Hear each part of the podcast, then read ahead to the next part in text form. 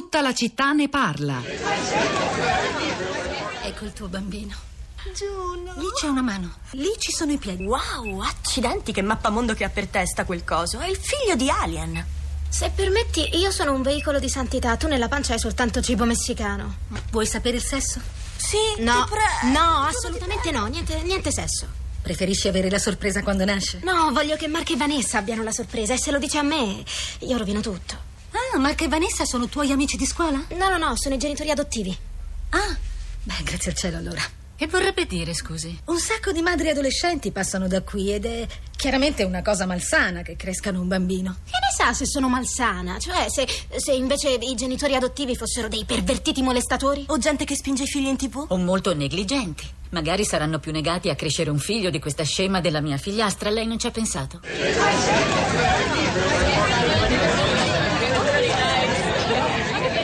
Uscì nel 2007 e fece molto discutere il film Juno di Jason Reitman con Ellen Page, Michael Cera e Jennifer Garner. Lo ricorderete forse la storia della sedicenne Juno che rimane incinta, decide di abortire, poi però eh, prima dell'operazione sente di non potercela fare, quindi sceglie di dare il figlio in adozione. Vinse il premio Marco Lelio al miglior film. Se ne parlò tanto anche in Italia, alcuni, soprattutto del fronte antiabortista. Ricordo per esempio Giuliano Ferrara che all'epoca conduceva 8 e mezzo sulla 7 che ne fece una bandiera del suo pensiero, anche della sua all'epoca iniziativa politica contro l'aborto. Se volete avere dati e saperne di più a proposito eh, delle pratiche in ospedale, dei diritti violati di alcuni malati, citavo quella vicenda di Pordenone del medico condannato per non aver assistito a una paziente a rischio emorragia e poi sulle necessità di riequilibrare aborto e obiezione di coscienza, due diritti da riequilibrare, questo è il titolo, c'è un articolo molto bello tratto dalla ventisettesima ora che abbiamo inserito nella nostra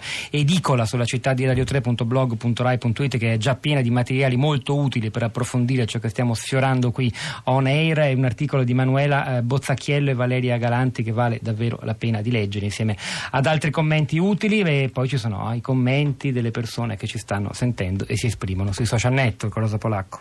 Pietro, buongiorno. Per i social network oggi facciamo un passo indietro di qualche giorno perché, eh, come abbiamo detto questa mattina, oggi sono state diverse le telefonate, però sono giorni che ci sono accenni al filo diretto di prima pagina e qualche giorno fa, appunto il 12 aprile, Patrizia aveva pubblicato un post su Facebook, è stata forse la prima, diceva lo so che se ne parlerà difficilmente alla città, era miscredente Patrizia, ma è un tema importante, soprattutto qui, paese cattolico e paranoico, dove l'ipocrisia è tutto. Questa mattina poi sentendo che invece ce ne saremmo occupati, la, la discussione eh, su Facebook è proseguita. Il post di Patrizia e gli altri li trovate li trovate in giro, cioè dovete andarveli a cercare sulla nostra bacheca Facebook della città di Radio 3 oppure sui diversi gruppi che intorno a Radio 3 dibattono e discutono i nostri temi.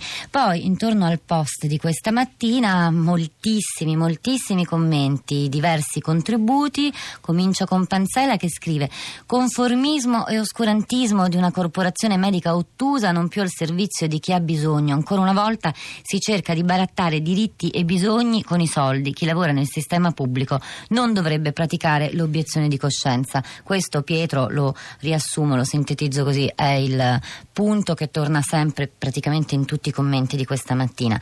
Sara scrive: Quando a gennaio fecero il servizio su presa diretta, il programma di Rai 3 di eh, Riccardo Iacona, non ci volevo credere. Siamo ai livelli di certi paesi dove viene praticata l'infubulazione se si devono fare 800 km per un aborto. Non si capisce perché se c'è una legge poi uno può scegliere discrezionalmente come e se applicarla. In Norvegia, ad esempio, nel momento in cui si sceglie di studiare medicina, se si è contro alcune pratiche tipo l'aborto, semplicemente lo Stato ti invita a cambiare mestiere. E qui c'è il link a quella puntata di presa diretta andata in onda il 17 gennaio. Assunta scrive: Quante donne morte per aborto procurato clandestino abbiamo visto prima di fare la battaglia per l'aborto assistito? Le notizie di morte per aborto si sussurravano prima del 1978. C'era chi andava dalla cosiddetta mammana, chi prendeva un concentrato di infuso di prezzemolo che bloccava le funzioni renali, chi si recava in Inghilterra o a largo Argentina presso il Partito Radicale. Così la Cattolica Italia nel 1978 riuscì a fare un passo avanti. Avevamo vinto questa battaglia. Dopo tutto questo, rendersi conto che in alcune zone della nostra cattolica Italia non è possibile avvertire legalmente è come avere un incubo che ci fa ritornare indietro di 38 anni. L'obiettore di coscienza ha il diritto di esserlo, ma la donna che arriva alla sofferta decisione di abortire ha diritto di farlo legamente, in sicurezza e senza sentirsi colpevolizzata. Allora, due ascoltatrici collegate per ora, Alessandra ed Ivana. Buongiorno e benvenuta Alessandra. Eh, buongiorno, sono Alessandra. Eh, io volevo appunto dire questo, io sono un medico psichiatra, quindi eh, sono molto sensibile a questo tipo di mh, tematiche. Sono anche madre di due ragazze ormai grandi, ormai cresciute. Ecco, io dico che... Alessandra, eh, le posso solo chiedere, perché temo lei abbia la radio accesa, quindi c'è un effetto eco che ah, disturba. sì, sì, sì, allora spengo Se la la radio. spegne la esatto, sentiamo esatto. molto meglio, grazie. Sì, ehm, dunque eh, mm, si è parlato molto di obiezione di coscienza, di maggiore consapevolezza attualmente. Allora dico perché se c'è una maggiore consapevolezza attualmente non cominciamo a parlare di anticoncezionali già ai ragazzi nelle scuole? Perché non facciamo eh, i corsi di educazione sessuale a scuola?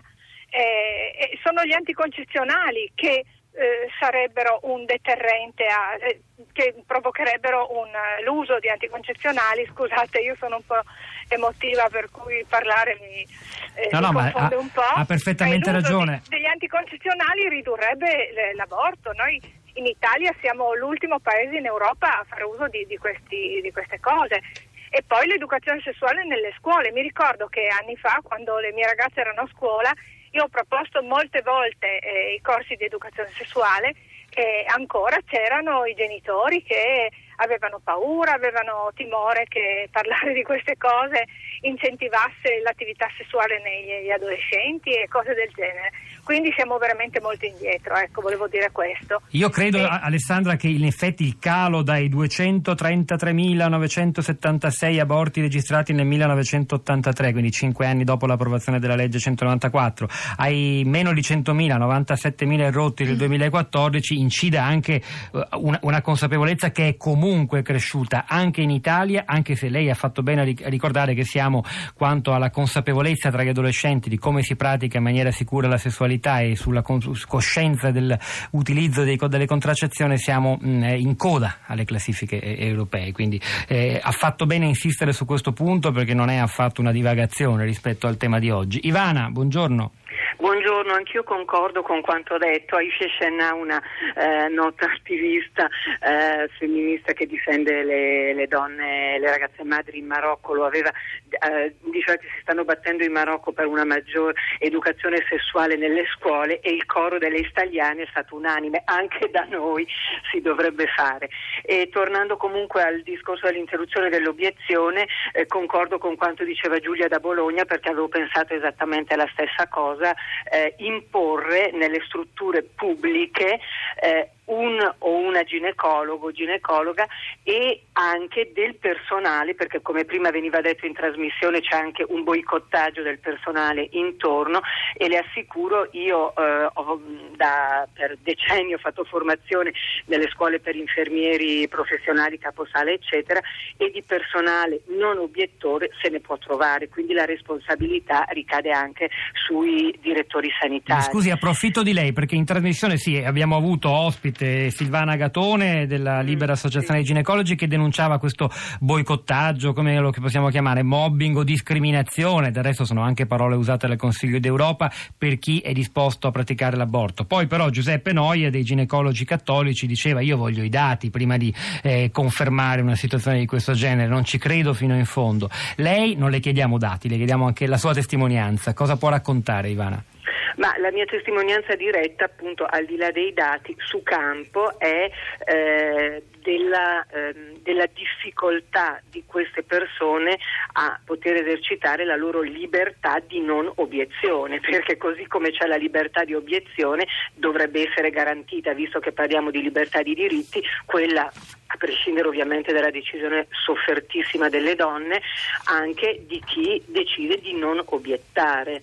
E, e- e a mio avviso mh, la volontà è molto diffusa eh, nelle- nei non obiettori mh, a tutti i livelli sanitari, manca la eh, volontà di lasciare il loro spazio. Da parte di chi manca, mi scusi davvero, l'ultima domanda, dei colleghi o anche delle strutture, di chi, dei dirigenti sanitari?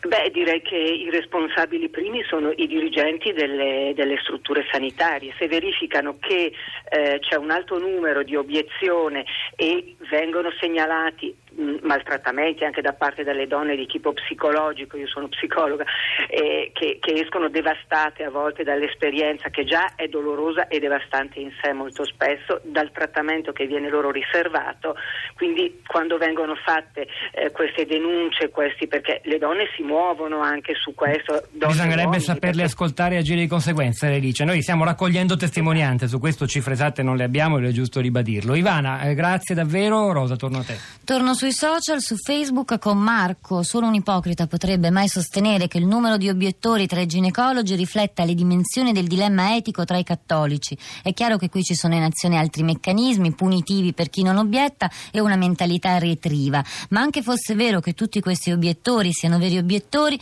rimane il fatto che la legge deve essere rispettata. Punto. Chi al giorno d'oggi entra nella specializzazione di ginecologia sa che esiste l'aborto. Non vuole farlo? Faccia un'altra specializzazione. Lo stesso tono di alcuni tweet, quello di Tani per esempio. Nelle strutture pubbliche devi garantire medici non obiettori. Abortire è diritto, mi pare semplice.